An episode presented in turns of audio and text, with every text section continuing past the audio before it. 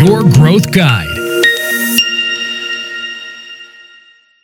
Θέλετε πιο γρήγορο site, πιο γρήγορο e-shop. Έχετε απόλυτο δίκιο. Γιατί ένα καλύτερο, γρηγορότερο site μπορεί να φέρει καλύτερη απόδοση και στο digital marketing, καλύτερη εμπειρία χρήστη, περισσότερους πελάτες. Είμαι ο Κάρολος Τσιλιγυριάννη, ιδρυτής της διαφημιστικής GIM Agency και σε αυτό το κανάλι Your Marketing Growth Guide βλέπουμε συνεχώς νέα πράγματα τα οποία μπορούν να βοηθήσουν στο marketing της επιχειρήσής σας. Πάμε να δούμε τρία βασικά πράγματα που παίζουν ρόλο για ταχύτητα και αν αυτά τα βελτιώσετε θα έχετε ένα γρηγορότερο site. Τρία πράγματα, χωρίς να μπούμε σε τεχνικές λεπτομέρειες, απλά και μόνο για εντυπωσιασμό. Υπάρχουν πολλά άλλα τέτοια βίντεο στο YouTube και podcast που μπορείτε να δείτε. Πάμε να δούμε τρία βασικά πράγματα που μπορείτε να δείτε άμεσα. Θα σας τα πω χωρίς σειρά. Το ένα από αυτά είναι η φιλοξενία. Το άλλο είναι ο κώδικας του site και το άλλο είναι το περιεχόμενο.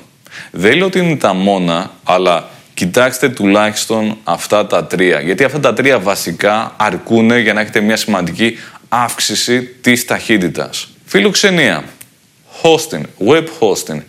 Γιατί παίζει ρόλο. Το site σας για να δουλέψει πρέπει κάποιος υπολογιστής εκεί έξω να επεξεργαστεί το τι είδους κώδικα να παράξει και κάποιος να μεταφερθεί όλο αυτό μέσα από δίκτυα και να φτάσει στον χρήστη που ζήτησε να δει το site σας. Άρα η φιλοξενία, οι υπολογιστές, infrastructure, δίκτυα, καλώδια, όλα αυτά παίζουν πολύ μεγάλο ρόλο. Και θα μου πείτε, OK, έχουμε φιλοξενία, είναι καλή η φιλοξενία, γιατί να την αλλάξει η φιλοξενία. Και η απάντηση είναι εξής. Α πούμε ότι τώρα δίνετε για φιλοξενία 100 ευρώ το χρόνο ή 100 ευρώ το μήνα. OK. Okay.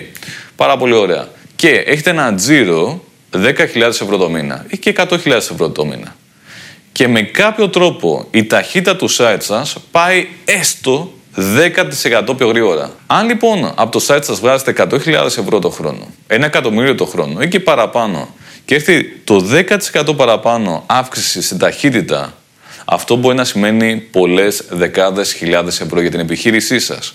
Και η διαφορά στο κόστος φιλοξενίας πραγματικά είναι αστεία.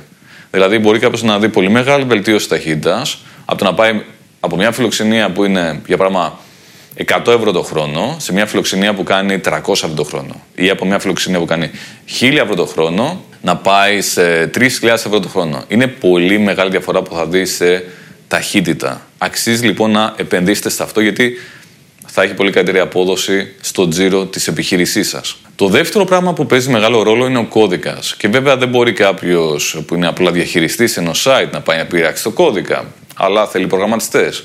Οπότε εκεί πέρα θα πρέπει να ρωτήσουμε την εταιρεία που έχει κατασκευάσει το site, υπάρχει τρόπος ο κώδικας του site να βελτιστοποιηθεί για ταχύτητα. Π.χ. αν αλλάξουμε το πρόσθετο που χρησιμοποιούμε και βάλουμε κάποιο άλλο πρόσθετο, αν αφαιρέσουμε κάποιο πρόσθετο το οποίο είναι περίτο, αν αλλάξουμε το theme του site, το template του site, το design του site και το κάνουμε πιο ελαφρύ, το κάνουμε πιο minimal, μπορεί να πάει το site πιο γρήγορα. Υπάρχουν τεχνολογίες που θα φέρουν κάτι ταχύτητα όπως είναι caching ή κάτι άλλο. Και η απάντηση κάποιων καλών developers θα είναι βεβαίως ναι, υπάρχουν πολλοί τρόποι. Θα το ψάξουμε, θα σας κάνω μια πρόταση, ας πούμε, πόσο κάνει και πότε θα είναι έτοιμο. Δηλαδή, πάντα υπάρχει τρόπος να γίνει ένα site ακόμα πιο γρήγορο. Σε λίγες περιπτώσεις απαιτείται να γίνει πλήρης ανακατασκευή γιατί ο κώδικας δεν είναι καλογραμμένος, γιατί είναι ξεπερασμένος κτλ. Αν έχετε π.χ. site που είναι 5-10 ετών, εννοείται ότι θέλει πια πλήρη ανακατασκευή. Πάμε στο τρίτο πράγμα που έχει να κάνει με το περιεχόμενο. Αυτό δεν είναι το πιο σημαντικό συνήθως. Δηλαδή, πολλές φορές ακούμε ότι μας είπαν οι φωτογραφίες είναι βαριές και αυτό ρίχνει ταχύτητα. Σπάνια είναι αυτός ο λόγος. Γιατί πια οι πιο πολλοί έχουν καλές συνδέσεις στο διαδίκτυο, έχουν σύγχρονους υπολογιστές, σύγχρονα κινητά και δεν είναι ότι 500 KB π.χ. θα φέρουν τη μεγάλη διαφορά στην ταχύτητα φόρτωσης. Παρ' όλα αυτά, ας υποθέσουμε ότι για κάποιο λόγο έχετε κάνει ένα λαθάκι και αντί να ανεβάσετε μια φωτογραφία που είναι π.χ. 50 KB, 150 KB, ανεβάσατε μια φωτογραφία που είναι 5 MB και η πλατφόρμα του site σας δεν έκανε την αυτόματη βελτιστοποίηση και συμπίεση αυτή τη εικόνα και το αυτόματο resize. Στην περίπτωση αυτή, ναι, το να φορτώσει ο χρήστης 5 MB είναι υπερβολή και θα ρίξει την ταχύτητα. Οπότε δείτε τι είδους φωτογραφίες περνάτε στο σύστημα.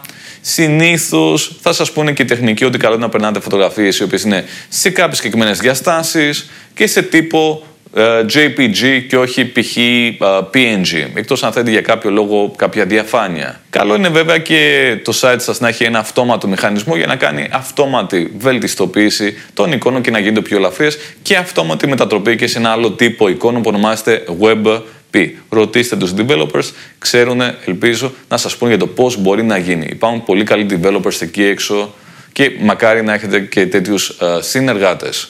Άρα, τα τρία βασικά πράγματα είναι φιλοξενία, είναι μια γρήγορη νίκη.